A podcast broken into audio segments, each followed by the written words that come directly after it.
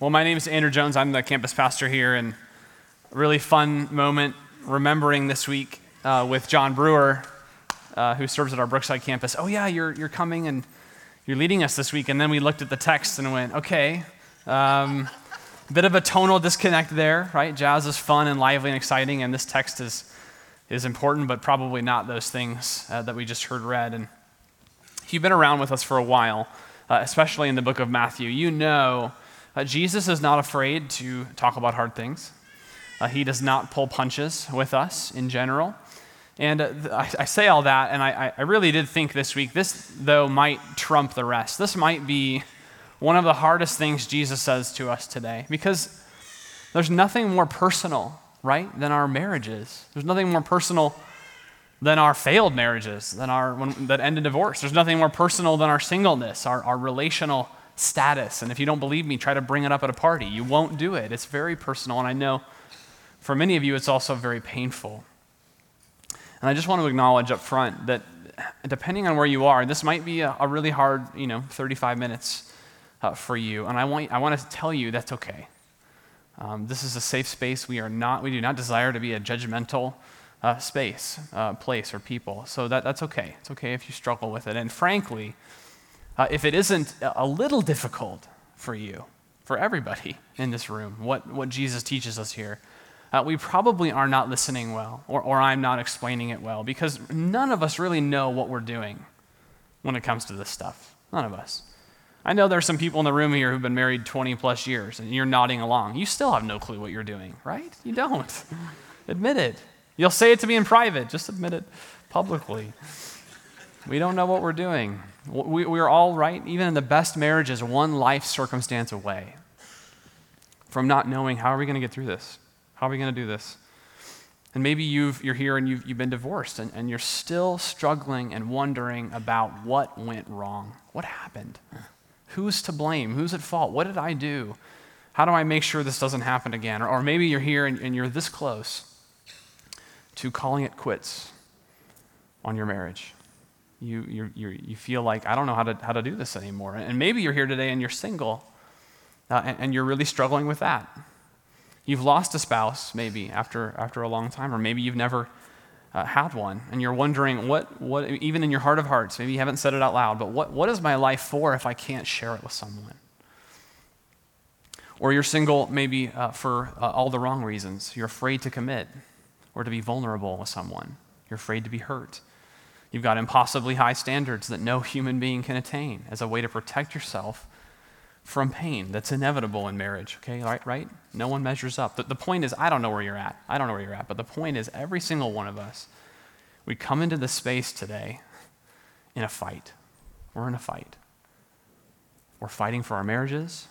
Even if things are going well, we're in a fight. We're wrestling with divorce, the effects of divorce, or the possibility of divorce. Or perhaps we're struggling with singleness and we, we need help. Each one of us, we need help. And we really don't know what we're doing and we have no idea what we're getting ourselves into. And Jesus, this morning, in his own way, this is kind of how I want to frame this. He's saying, Let me help you. I know a thing or two about your struggles, I know a thing or two about marriage. Listen to me. Let me help you. Because no matter what your life stage right now married, divorced, single, dating, engaged, whatever Jesus reminds us that, that what these things really are. That's what he's doing. We've got to know what marriage really is, what divorce really is what being single really is to enter into this life. And, and, and, we think we know, but I don't think we do. So if you haven't turned to Matthew 19 yet, you can do that now. Pull out your Bible, turn to Matthew 19, first book in the New Testament. Here's where Jesus, he comes at these questions head on, and, and like I said, does not pull punches. If you were here last week, Jesus taught on forgiveness. At the end of chapter 18, uh, Pastor Jordan uh, taught us that. And then chapter 19 begins this way again. Now, when Jesus had finished these sayings on forgiveness, he went away from Galilee and entered the region of Judea beyond the Jordan. And large crowds followed him, and he healed them. And Pharisees came up to him and tested him, asking, Is it lawful to divorce one's wife for any cause? A few things to note just right off the bat here. Matthew clues us in as to the Pharisees' intent in asking this question. They do not care about Jesus' answer to this question. They want to trap him. They're testing him. They want him to trip up, they want him to fail. And that gives us a clue, really, if you think about it, into the world of Jesus at this time, the, the, the, the story of uh, this day. Marriage and divorce were just as difficult to talk about then as they are now. This is a hot topic in Jewish circles. That's why they're bringing it up. And, and, any response that Jesus gives would offend a significant portion of the population, not unlike today. See, the Pharisees, who are they're doing everything in their power to discredit Jesus and derail him, they want to get him on record. What is your stance on this issue? Now, maybe they can get him to contradict Moses and they can kind of paint him as a, a teacher who doesn't know his Old Testament very well, or even better yet, maybe they can get him to offend King Herod with his response, the puppet king of, of Israel. Remember, John the Baptist uh, was actually arrested and executed by King Herod for calling him out on his uh, uh, marriage to his brother's wife. That got John killed. Maybe if it works here, maybe we can get Jesus killed. We can get him in, in major trouble. That would be great. So you make no mistake. That's their intent in asking this question. Divorce at the time, by the way, was not uncommon. Sometimes we, we often think of a traditional culture like this and we think divorce would be very rare uh, because you know marriages were strong and it was really, really difficult to get a divorce. Uh, and some of that was true, I'm sure, in the first century, but, but many were divorced at this time. Many. Now, one big difference only husbands could, could divorce their wife, not the other way around. That's a big difference. But in, divorce in general was a bit of an open scandal at the time, as far as we can tell. Lots of people did it. That's part of why it was such a hot topic. And in terms of the religious authorities, so people would look to their religious authorities and say, okay, when is it okay to get a divorce? There were really two main schools of thought at the day, at the time, on this question. Now, there were more than just these two, but these were the most popular. The first was called the Hillel school, and basically taught that divorce, according to Moses in the Old Testament, was permissible pretty much for any reason. Again, only for a husband, but, but pretty much any reason. You can actually find these old rabbinical sayings that, that go back to this time that basically say things like, okay, if you find um, a prettier woman that you're more attracted to, you can divorce your wife, that's fine. Or if she burns your dinner, you can divorce your, your wife, that's fine. And that was really what they, what they taught, so, right? Sometimes we look at our society and we think it's way too easy to get a divorce these days. And it's like, well, the Hillel school begs to differ. They made it pretty easy back then. Uh, the other major view came from the Shammai school, is what it was called which had a stricter position. And basically, they said the only grounds for divorce were your wife had to commit some kind of gross indecency, is the, the language. Some kind of, that included adultery, but it was probably broader than that. And it was, I mean, that's a very subjective category. Uh, but the point there is they, they basically taught you've got to have a pretty good reason to get a divorce. You can't just do it for any and every reason. Why do I bring all that up? Well, the Pharisees want him, Jesus to land on one of these two so that they can stir up the other side. That's why they ask him this question Okay, Jesus, when is it okay to get a divorce? But Jesus, you'll notice, does not really answer the question. He doesn't give us a line and say, This is bad and this is good, so that we can ease our consciences. Instead, what he does, like he always does, he points back to Genesis. He points back to the creation story, the very first chapters of the Bible. And here's what he says he says, Have you not read that he who created them from the beginning made them male and female, and said, Therefore, a man shall leave his father and his mother and hold fast to his wife, and the two shall become one flesh. So they are no longer two, but one flesh. Well, therefore, God has joined together, let no one separate. And Jesus is basically saying here, You cannot, I cannot give you an answer on divorce. I cannot talk to you about divorce until I talk to you about what marriage really is. You've got to know what marriage is first. Jesus is reminding us that marriage, kind of big idea here, marriage was designed to last. It's the first thing Jesus teaches us. Marriage was designed to last. Let me tell you what I mean. First and most importantly, okay, please don't miss this. This is probably one of the most important things we can say today about what marriage really is. Okay, it's the first part of that sentence. Marriage was designed. Was designed. Someone created marriage. They designed it, and then they entrusted it to us. And if you go back to Genesis 1 and 2, which is what Jesus is alluding to here, you see that from the beginning, marriage was not humanity's idea. It was God's idea, and it was his design. You'll see that it's God who sees Adam alone in the garden, and for the first time in the whole Bible says something is not good. It is not good that Adam is alone. It's God who creates Eve in the first place to be a partner with Adam, an equal but not the same with him. And it's God who, who walks Eve down the aisle to Adam for the first time. That's, that's even the picture in Genesis 2. He walks her down the aisle to Adam to present to him his bride. This is all God's idea, and he is the designer. Marriage is designed.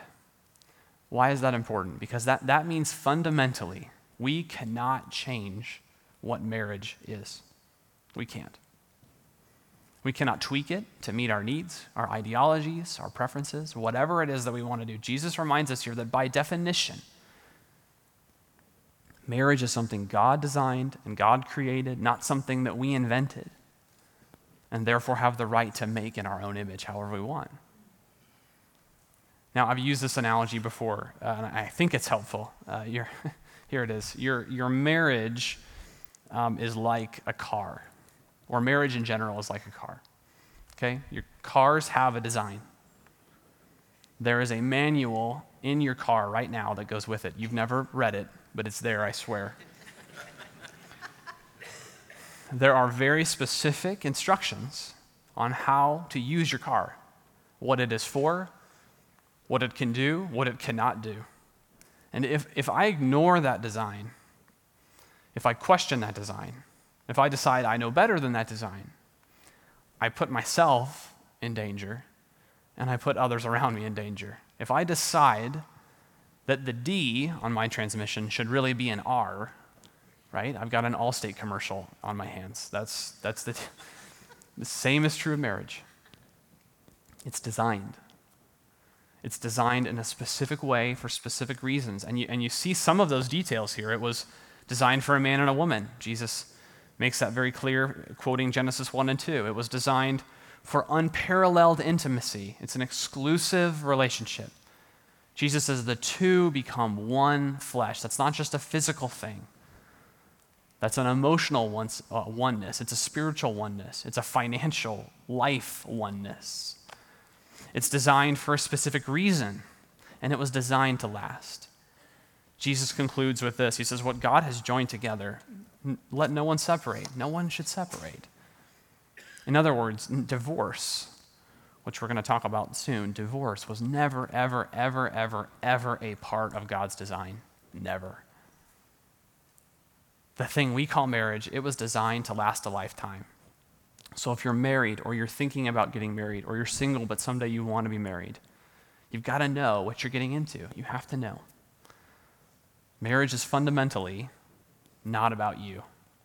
This was true of Jesus' day, it's true of our day. We, we have this tendency, don't we? All of us, to, to take marriage and, and define it not around God, what He thinks, not around other people, but around ourselves, our happiness, our comfort, our expectations. And, and, and that's essentially like not reading your car manual before you get behind the wheel. You got to know what you're doing. You know, when I, when I do weddings, I usually ask the, the couple, um, are, you know, are there special vows you guys want to do together? And, you know, something you guys write specifically for each other that you'd like to do at your wedding. And that's great. I, I love doing that. But what I never ask, at least not that I can remember, what I never ask, what I never offer is, and uh, would you like to skip the traditional vows?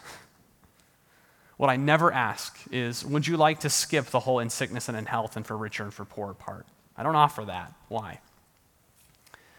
Because special vows, as, as, as, as important as they are, as beautiful as they often are, they are usually an affirmation of feeling, how I feel about you. And that, that's important. But that's not what marriage is. Marriage is not built on your feelings. God did not design it around feelings, it is designed, it is built around a promise or a covenant or a vow.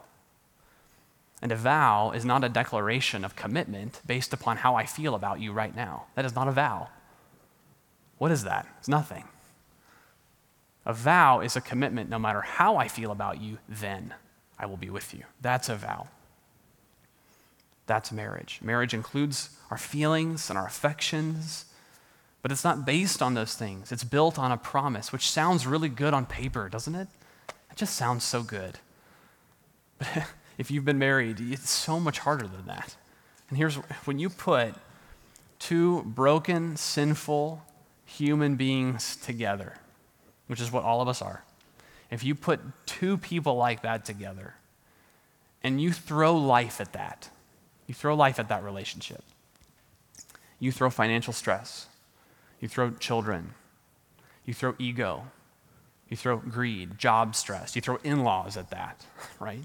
Conflict will happen. Bad choices will happen. Hurtful things will happen. And your feelings will betray you. They are not trustworthy. But the relationship is not built on that. It's a promise. It's built on a no matter what promise. It's built on an even if I'm unhappy promise. It's built on a this is way harder than I thought or ever could have imagined promise. Yes, yes, it is. Marriage is bigger than we are, it's bigger than us. It's designed in, in some ways to make us holy. It's designed to teach you to put someone over yourself, their needs, their preferences, their opinions above your own. It's designed to teach us to deny ourselves every day for the sake of another person. That's why you let your spouse pick the Netflix show every night, even though you know it's going to be a house renovation show and you don't like that. You know what it's going to be, but you let them do it anyway. right? You, you're laughing, but that's training you. It really is. When, you, when, when you've got a hard choice to make and someone's got to sacrifice, one of the two. You've been there, maybe. Okay, the big ways, the small ways, that's what it's doing. It's not an affirmation. Marriage is not an affirmation of my feelings and passions, first and foremost. It is an affirmation of God's design and my commitment to that, to honor Him, to reflect the kind of love and commitment He has for me and His people, to tell His story. That's what marriage is for. We could keep talking about that, but the, the Pharisees are not satisfied with, with this they come right back at Jesus with another question. You see it in verse 7. They said to him, Why then did Moses command one to give a certificate of divorce and to send her away? The Pharisees are like, Jesus, don't get all preachy on us. Moses said we could do this. It's in Deuteronomy 24, Jesus. Go read it. Answer the question When is it okay to get a divorce?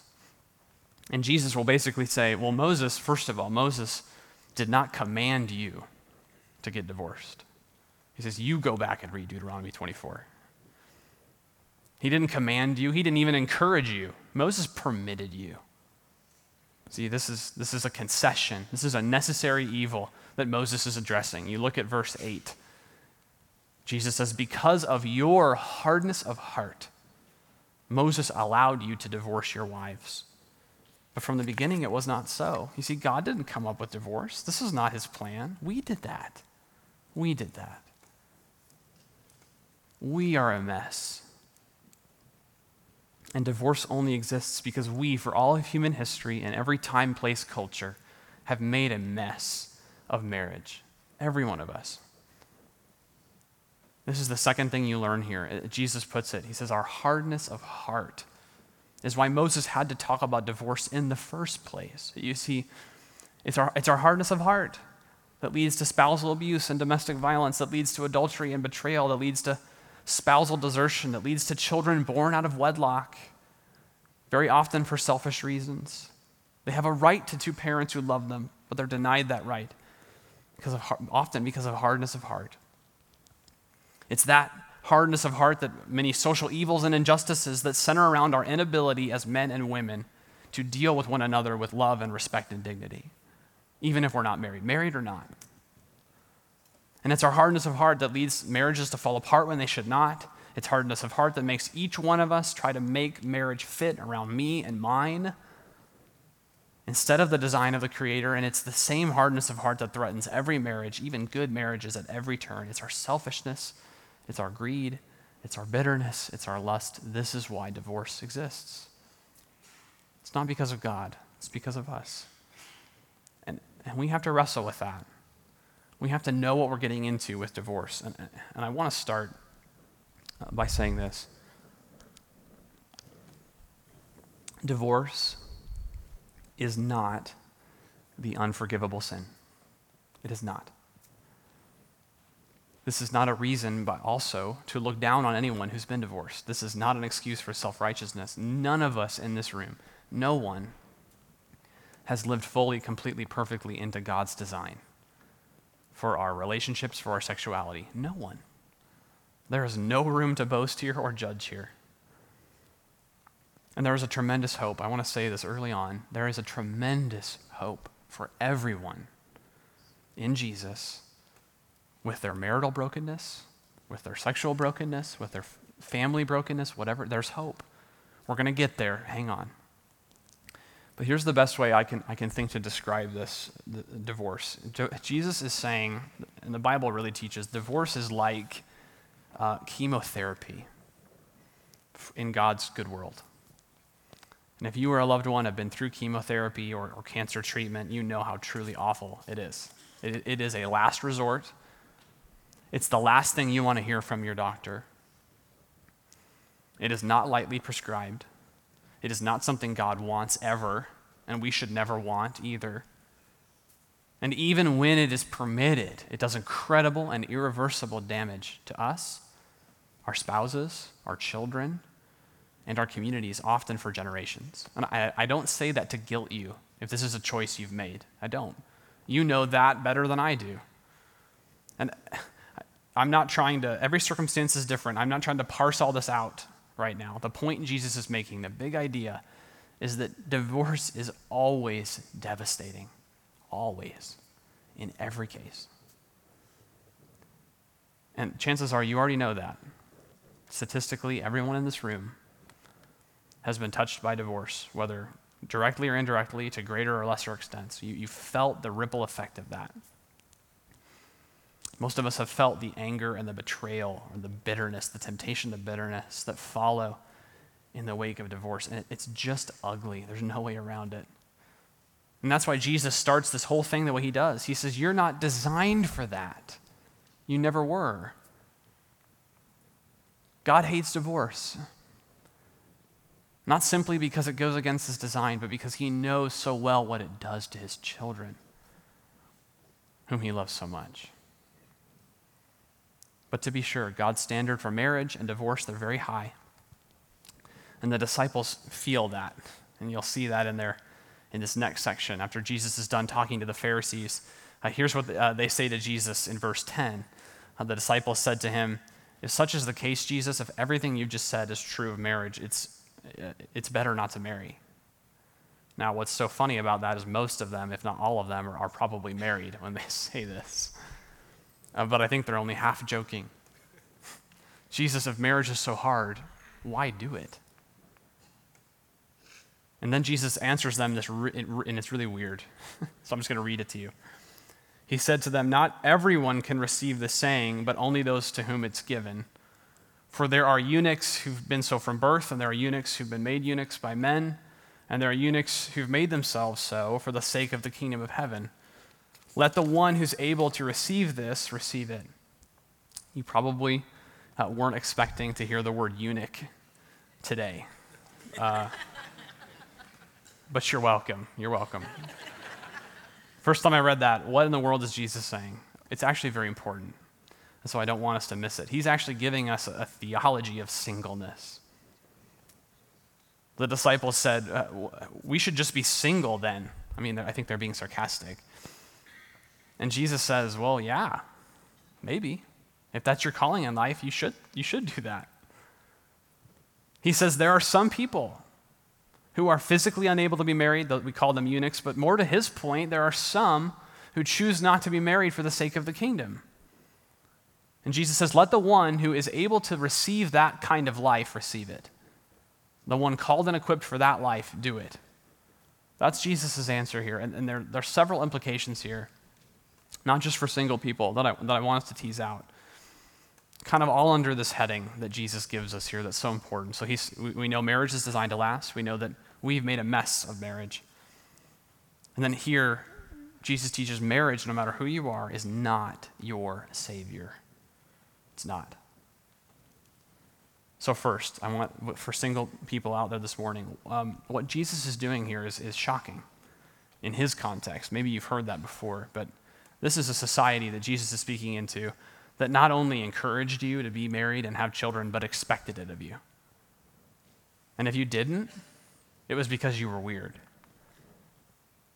It meant it was a sign of a lack of blessing in your life. It meant you were cursed or unfortunate or unlucky, something like that. Jesus, right here, he says, No. That is not how God views you if you're single. That's not his thinking at all. Singleness is a calling. It was a calling on Jesus' life. He was never married. It might be a calling on your life. It's not always a permanent calling, by the way, as it was for Jesus and for Paul, the apostle, for example. But it can be a temporary one for, for many of us. And I, and I know for many single people I know and love in this church, and we've talked about this with some of you, I know this can be really hard. I know many of you desire to have a husband or wife. It's not something you, you really want. You don't want to be single, and I get it, and that's okay. That's fine. There's nothing wrong with wanting that. But Jesus is reminding you, okay, that the marriage you long for, the one you think about and daydream about, maybe, is not your Savior. You don't need to be married to be a human being. You don't need to be married to be a faithful follower of Jesus. You don't need to be married to live a fulfilling life in Christ. You don't. Jesus is saying right here, single or married, it doesn't matter. And in, fact, he may have a special role for you to remain single. That's a real possibility.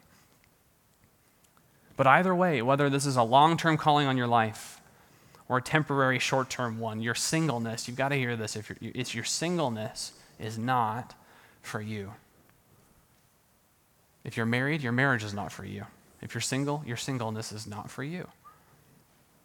Jesus says, Your station in life, where you are right now, is for me. It's for my kingdom. That's your job. So if you're single, use that and the struggles and pain that go with that, and the advantages and the opportunities and the strengths that go with that for His sake. There's a tremendous opportunity in your life right now. Don't waste it. Don't waste it pining for what comes next. Don't waste it thinking God can't really fully use me until I'm married or I find that person. That is not true. Jesus, Jesus is saying that's not true. Okay, second, for the married, divorced, or, or remarried, your marriage is not your Savior either. If you have a great marriage, you can forget that at some point, one of you will be single in all likelihood. One of you will outlive the other. Marriage is a tremendous gift and a tremendous calling, but it is an awful, terrible Savior. It will let you down. You need a better Savior than that. And, and if you're divorced or you're remarried, and, and right now you're wondering, you're listening, and you're thinking, gosh, can God use me at all now? What, what if you were, if you were the guilt, what if I'm the guilty party? What if I left? What if I uh, betrayed? What if I abandoned? Does Jesus want anything to do with me now? Is there any hope for me? Okay, marriage is, if you, that's you, marriage, your status in marriage, the strength of your marriage is, is still not your Savior. It's not.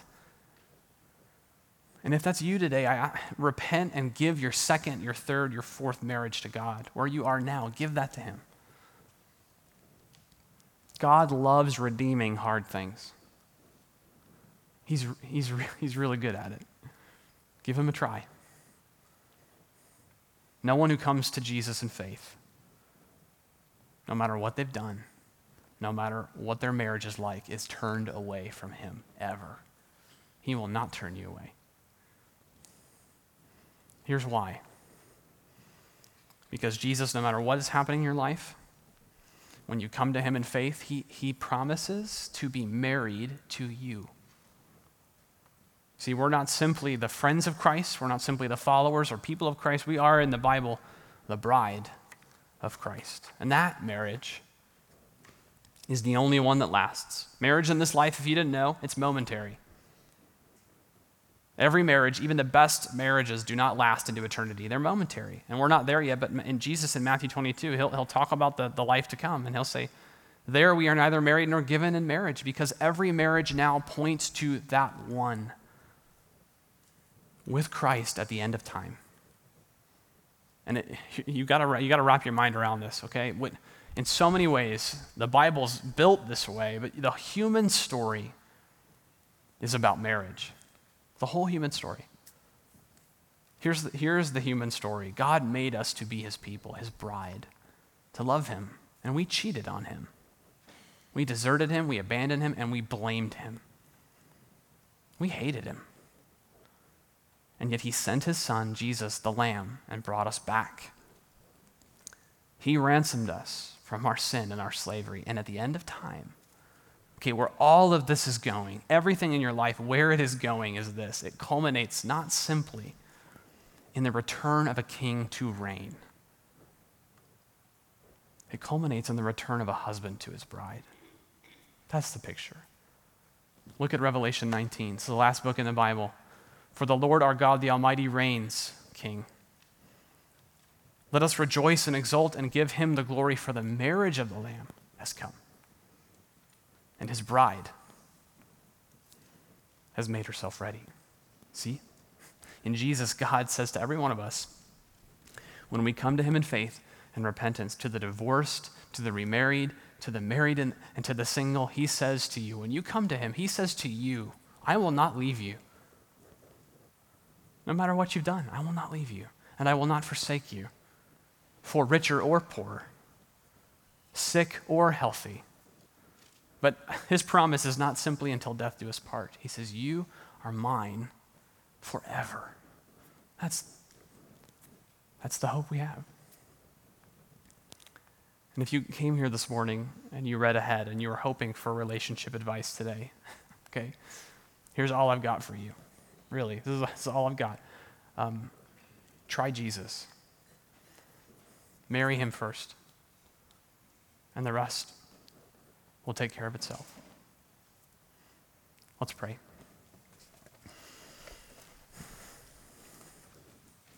Jesus, we know and acknowledge and confess that there's nothing in our lives or experience or brokenness in our own human stories of marriage, divorce, betrayal, adultery, whatever that story is. And for however long it's been in our family, there's nothing we can point to there that does not exist in our own hearts with you. There's nothing that's been done that we are not capable of. We, there are no innocent hands here in this. And Father, despite all of that, you love us. Despite all of that, you sent your Son to remarry us, even though we walked away from you. And Father, even though we don't deserve that, we, God, give us the strength to choose it, to honor it, to love it above all things. We pray this in Jesus' name. Amen.